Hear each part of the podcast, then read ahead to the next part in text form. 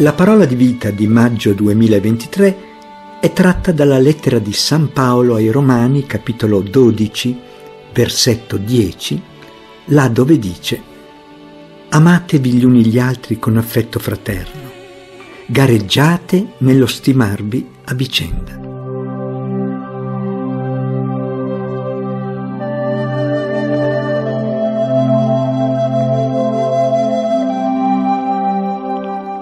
La parola di vita di questo mese è tratta dalla ricchissima lettera di Paolo Apostolo ai Romani.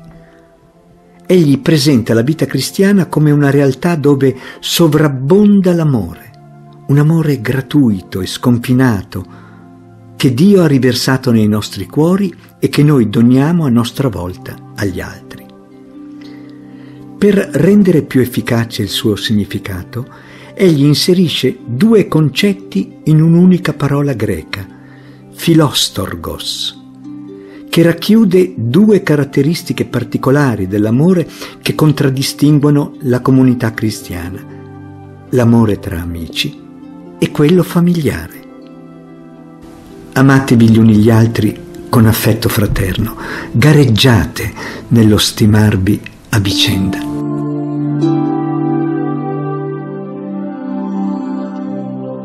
Soffermiamoci in particolare sull'aspetto della fraternità e della reciprocità. Come scrive Paolo, gli appartenenti della comunità cristiana si amano perché sono membra gli uni degli altri.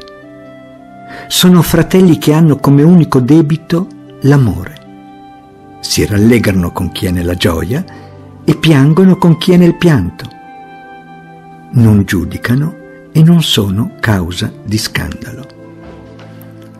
La nostra esistenza è strettamente legata a quella degli altri e la comunità è la testimonianza viva della legge dell'amore che Gesù ha portato sulla terra.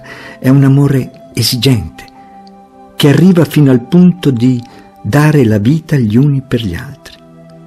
È un amore concreto, colorato da mille espressioni, che vuole il bene dell'altro, la sua felicità. Esso fa sì che i fratelli raggiungano la loro piena realizzazione, che facciano a gare nell'apprezzare ciascuno le qualità dell'altro. È un amore che guarda alle necessità di ognuno, che fa di tutto per non lasciare indietro nessuno, che ci rende responsabili e attivi nell'ambito della vita sociale, culturale e nell'impegno politico. Amatevi gli uni gli altri con affetto fraterno. Gareggiate nello stimarvi a vicenda.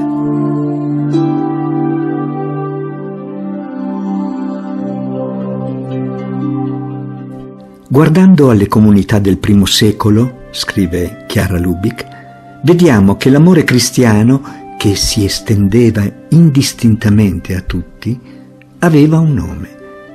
Veniva chiamato Filadelfia, che significa amore fraterno. Nella letteratura profana dell'epoca questo termine era adoperato per indicare l'amore tra fratelli di sangue.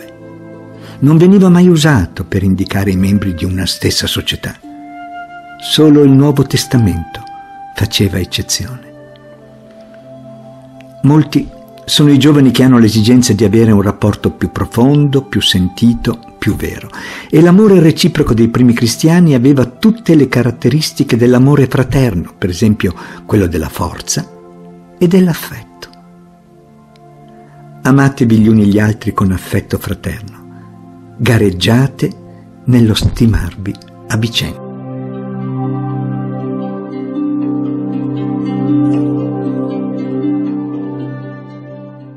Un tratto che contraddistingue gli appartenenti a queste comunità che vivono l'amore reciproco è che essi non si chiudono in loro stessi, ma sono pronti ad affrontare le sfide reali che si presentano all'interno del contesto nel quale si trovano ad operare.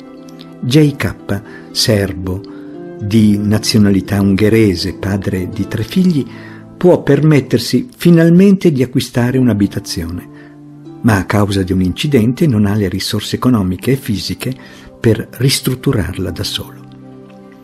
Così la comunità dei focolari si mette in moto concretizzando il progetto Dare to Care proposto dai giovani per un mondo unito.